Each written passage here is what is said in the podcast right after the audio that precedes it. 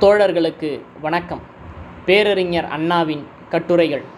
தலைப்பு அடுத்த கிழமை. பூதேவர் விஷயமாக விடாமல் எழுதுகிறாயே வரதா? அவர்கள் இஷ்டம் அதுவானால் அதனால் உனக்கென்ன கஷ்டம்? யாருக்கு என்ன நஷ்டம்? என்று அன்பர் ஒருவர் கேட்கிறார். நான் ஆல்கபோன் பரம்பரை என்று கூறினால் அவன் நடவடிக்கைகளை ஜாக்கிரதையாக கவனிக்கும்படி போலீஸ் உத்தரவு பிறப்பிக்கும். அதுபோல பூதேவர் என்ற பரம்பரை பெருமையை கூறினால் சுயமரியாதைக்காரன் ஓஹோ அந்த பரம்பரையா? என்று கூறிடத் துணிகிறான். அல்கபோன் எனும் கல்லனின் பரம்பரை என்றால் அமெரிக்கர் அலட்சியப்படுத்துவர். ரஸ்புடின் சந்ததி என்றால் ரஷ்யர் காரி உமிழ்வர். பொர்க்கியா பரம்பரை என்றார் கிறிஸ்துவர் யாவருமே அவனை அணுகவிடார். அதுபோலவே பூதேவர் என்றுரைத்தால் தேவரின் யோக்கியதையை புராணங்கள் கூறுவதை கேட்டு பூஜிக்கும் மக்களைப் போலன்றி ஆரிய கற்பனையின் ஆபாசத்தை அலசி பார்க்கும் சுயமரியாதைக்காரர்கள் அந்த கூட்டந்தானா ஐயர்மாரே என்று கூறிடுவர். குலப்பெருமையை கூறிக்கொள்வது போல பார்ப்பனர் தம்மை பூதேவர் என்று கூறிக்கொள்ளுகின்றனர். அசல் தேவர்களின் லட்சணம் என்ன தெரியுமோ? அதை தெரிந்தால் பூதேவர் என்பவர் மக்களின் வணக்கத்திற்குரியவர் அல்ல என்பது மட்டுமன்று இன்றுள்ள நிலைக்கு துளியும் அருகதையுள்ளவர் அல்லர் என்பதை மக்கள் அறிந்து கொள்ளலாம்.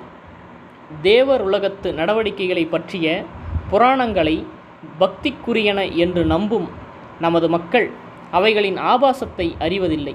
அறிந்தால் குடியும் கொலையும் விபச்சாரமும் விபரீத சேர்க்கைகளும் தலைவிரித்தாடும் காட்டுமிராண்டி வாழ்க்கையை சித்தரிக்கப்பட்டிருப்பதை அவ்வித வாழ்க்கையை சிலாக்கியமானது புண்ணியவசத்தால் கிடைப்பது கடவுளருக்கே இருக்கும் பேறு என்று ஆரிய மதம் போதிக்கின்றதென்பதையும் அந்த உலக ஆபாசங்களிலே ஆயிரத்தில் ஒரு பாகம். இந்த உலகத்திலே எங்கும் காண முடியாதென்பதை உணர்வர். தேவன் என்று பூஜிக்கத்தக்க உருவங்களாகப்பட்டுள்ள ஒரு கற்பனை ஆசாமியாவது சத்புருஷனாக இருந்ததாக தெரியவில்லை. அந்த கோலாகல காட்சி காமவெறியர்களின் கூத்து மடத்தையும் தோற்கடிக்கும் விதமானது. தேவர்களுக்கெல்லாம் தலைவனாம் தேவேந்திரன். இவனுடைய யோகிதை என்ன? இந்திராணி இருக்க கூப்பிட் கூப்பிட்டால் கொஞ்சிடத் தயாராகும்.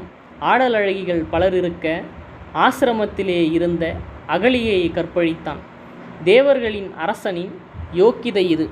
இந்த தேவர்கள் போன்றவர்கள் நாங்கள் நாங்கள் பூதேவர்கள் என்று கூறி பூரிப்பதனால் நான் பார்ப்பனரை தடுக்கவில்லை. ஆனால் தேவலோகத்திலே நடந்ததாக கூறப்படும் ரசமான சம்பவங்களை தமிழர்கள் அறியும்படி செய்வேன். அந்த தேவரின் யோக்கியதையை விளக்க இக்கிழமை நாடக வேளையிலே நாட்டங்கொண்டதால் நான் சொல்ல வேண்டியதை நிறுத்தி வைக்கிறேன். அடுத்த வாரம் தொடுக்கிறேன். நன்றி வணக்கம்.